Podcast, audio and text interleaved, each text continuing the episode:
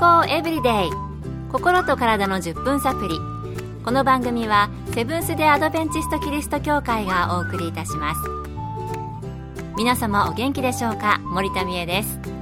今日もあなたやあなたの大切な人の心と体の健康に役立つ情報を短い10分間にぎゅっと詰め込んでお届けします。セブンス・デ・アドベンチスト・キリスト教会は社会奉仕をモットーに世界中で病院や学校も運営しています。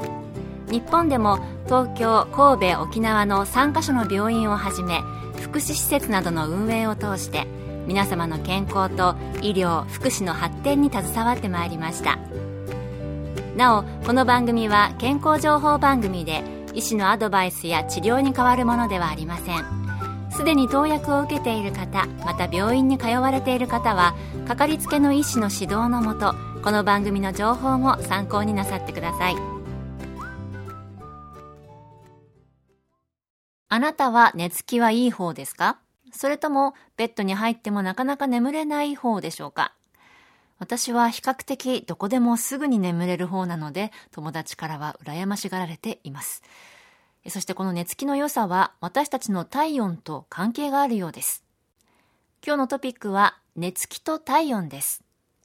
今回は日本とアメリカで看護師として働き、アメリカで自然療法を学ばれた山室敦さんのお話をお送りします。毎日寝つきが悪いということではなくても、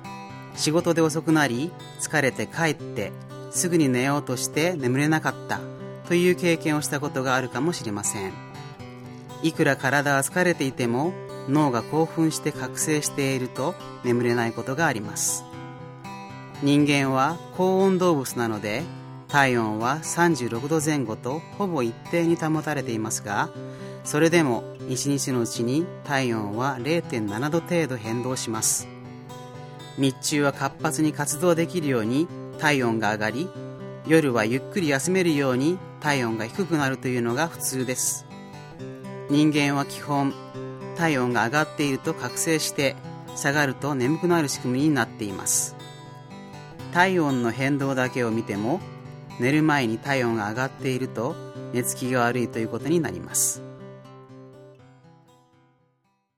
確かに日中は体温が上がって夜は体温が下がりますよね。寝るときは暑くて布団などをかけずに寝てしまって夜急に寒く感じることもあります。もしかしたら室内の気温が下がっただけではなく体温が下がったために寒くなっているということかもしれませんね。ということは寝つきが悪い場合は寝る前に体を冷やすといいのでしょうか？闇雲に体を冷やせば寝つきが良くなるわけではありません。体は急に冷やすと逆に体温を上げようとします。なので体の表面の皮膚温度を下げるのではなく脳の温度を下げるために深部の体温を下げることです。そのためには皮膚温度を上げて手足などの皮膚の表面から熱を発散させることで効率的に深部の体温を下げることができます子供の手足が寝る前に熱くなるのは体が眠る準備をしているからです子供の手足が寝る前に熱くなるのは、皮膚温度を上げて熱を発散させることによって、深部の体温を下げようとしているんですね。健康エブリデイ。心と体の10分サプリ。この番組はセブンス・デ・アドベンチスト・キリスト教会がお送りしています。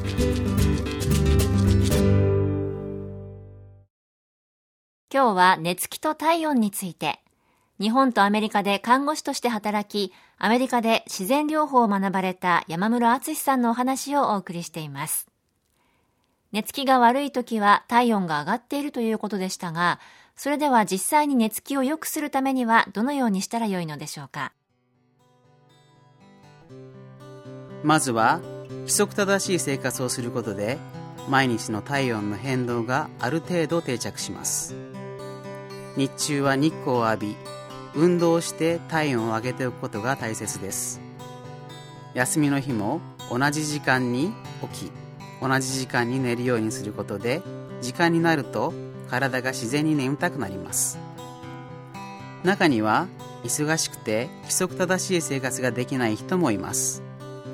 決まった時間に寝ることが困難な場合は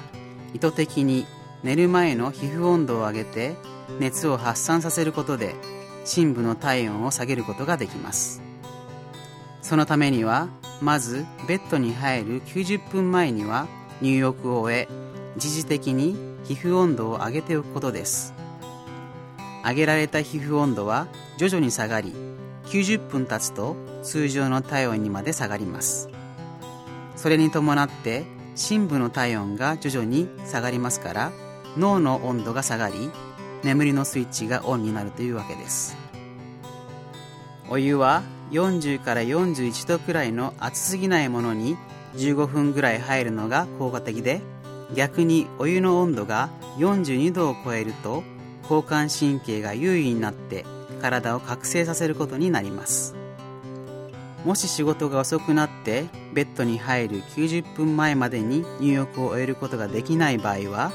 帰ってすぐ軽くシャワーを浴びるか足湯などで局所を温めることも有効です。寝つきを良くするためには体温の変化を利用する以外にも様々な方法があります。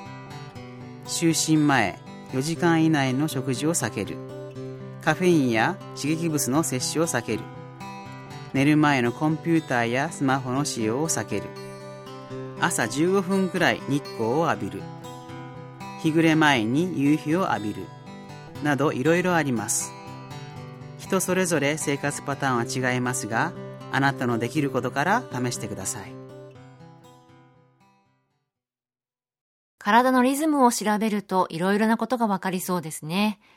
体は体温の変化で覚醒したり眠くなったりするということでした。規則正しい生活をすると体が起きる時間や寝る時間を自然に覚えるので寝つきも良くなるということでしたね。また仕事の後興奮していてもお風呂やシャワー、足湯などを使って意図的に体温を変化させて寝つきを良くすることができそうです。今日の健康エブリデイいかがでしたか？ここで横浜市の亀の子山キリスト教会があなたに送る健康セミナーのお知らせです。世界の100歳人から学ぶ元気で長生き健康セミナーの4回シリーズ。今回は運動編です。7月9日火曜日10時30分からセブンス・デ・アドベンチスト亀の子山キリスト教会で開催します。講師は看護師の山室敦さんと理学療法博士の山室ケイティさん。入場は無料です。詳しくは亀の子山協会健康セミナー亀の子山協会健康セミナーで検索。また亀の子山以外でも各地の協会で健康セミナーが開催されます。どうぞ番組ブログをご覧ください。健康エブリデイ。心と体の10分サプリ。この番組はセブンス・デ・アドベンチスト・キリスト教会がお送りいたしました。それではまた。Have a nice day!